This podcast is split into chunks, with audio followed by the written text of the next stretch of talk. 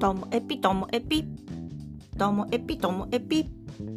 面白から真面目までサクッと聞ける独り言ラジオともエピ。こんにちは皆さんお元気でしょうか？今日はですねめちゃめちゃ今興奮してんですけどもそれを抑えている感じです。まあ、何かと言いますと1回これね、えっと、2日前にあの録音したんです今日の分。あのブラえイギリスの90年代ねあのオアシスと同じ時期にこうめちゃめちゃ売れて今も活動を続けているブラーが今年のサマソニサマーソニックのヘッドライナーに決まったっていうのを受けて、まあ、これは喋んなきゃみたいな感じで一回録音したんですよ今日の分。1月28日の分。でもね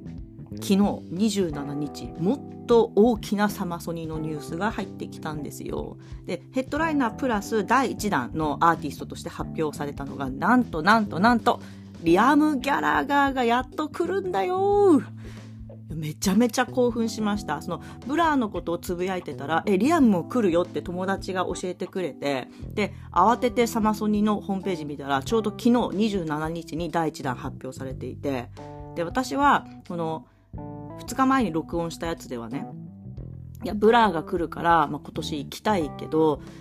うんノエル・ギャラガーは、その、イギリスの、えー、フェスでヘッドライナーいくつかなんか発表されているから、あっちの方なんだなと。でも、リアム、この間ツイートで、あの、本当は1年ぐらい休みたい。その精神的なものとか、あと喉のこともあるんだろうけど、彼あのずっとあのフェスに出続けてた時にやっぱりフェス1個休んだのがあったんですよ。急遽休園したのが、まあ、喉が最近あのずっとは続かないからっていうのですごく大事にしてるのあったしあとは去年一昨年とかこのコロナ禍本当に精力的にこうライブしてきてたのでもしかして本当この1年を休むのかなぐらいに思ってたんですよ。だからリアム来るのは来年か再来年かなみたいな録音したもう次の日にえサマソに来るの？みたいになっちゃって。なので私8月19日20日は、えーと、東京大阪でサマソにあるんですけども多分東京かな。なんか一緒に行く人がいたらと思ったらなんか興味あるっていう人もいるので早速こうサマソニ会議を開かなきゃなっていうような状況なんです。でなんかその実はノエル・ギャラガーとリアム・ギャラガーのそのオアシスの再結成ずっと私ここで話してきてるんですけどちょっともしかしたらみたいな今までの 1000%1 万パーセントないっていう状況からはちょっと変わってきたかもっていうのがなんかリアムが、まあ、ツイッター上で彼結構オープンにいろんなことを話すんですけどその中でそのノエルに、まあ、連絡してみようと思うみたいな感じで、うんと言ったら、ファンの人も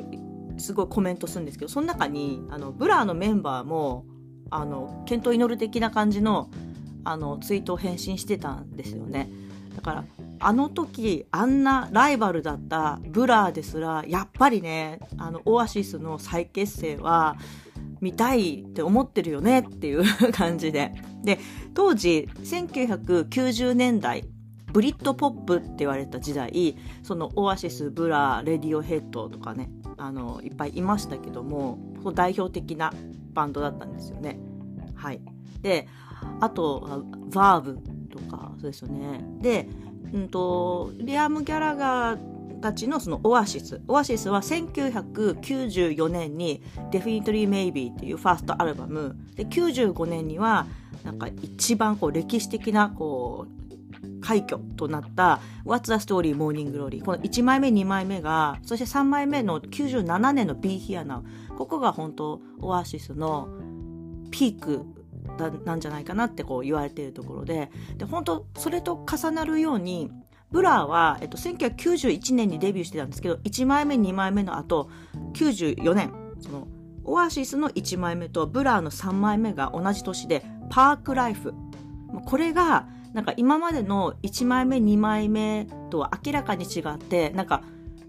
売れる線を狙ったのかなって思うぐらいポップな仕上がりになっていてこれが爆発的なヒットで、えっと、1枚目2枚目ではこう成し遂げれなかった全英1位っていうのをそこからはずっと全英1位取るんですアルバムが。だかその94年っていうのがオアシスのデビューブラーのパークライフ。これがね、なんかそのブリットポップのなんか本当象徴的な出来事だったんじゃないかなと思ってて。で、95年にもグレイテストエスケープだったかな。えっ、と、4枚目と、えー、オアシスの2枚目、What's the Story Morning Glory が重なってて、みたいな感じで、本当に常にこう、ライバルのようにこう仕立て上げられていて、まあまあまあまあ、オアシスは口悪いんでね、リアムもノエルも。あの、ブラーのことをこうこき下ろすようなことを言ったりしたりするけど、あの、ブラーの方が割と、あの、育ちも良くって なので、あんまりそれを正面から相手にしてる感じもなくて、なんかノリもそういう、あの、喧嘩っぽいノリとかがない感じだったんで。で、私もともとは、ちょっとお坊ちゃんっぽい人好きで、あの、中学、高校と、あの、異性に対して。だから、そのノリからいくと、あの、ブラーの方が好きで、お坊ちゃんっぽい感じの、その雑な感じの、あの、オアシスの、その、労働者階級から出てきて、こう、成り上がっていくみたいなところは、当時はそんなにまだ魅力を感じてなかったんですよね。っていう、そのブラーと、リアム・ギャラガーがサマソニで見れるって言ったらもうこれ行くしかないなと思って興奮しております。はい。今日も最後までお聴きいただきましてありがとうございました。さようなら。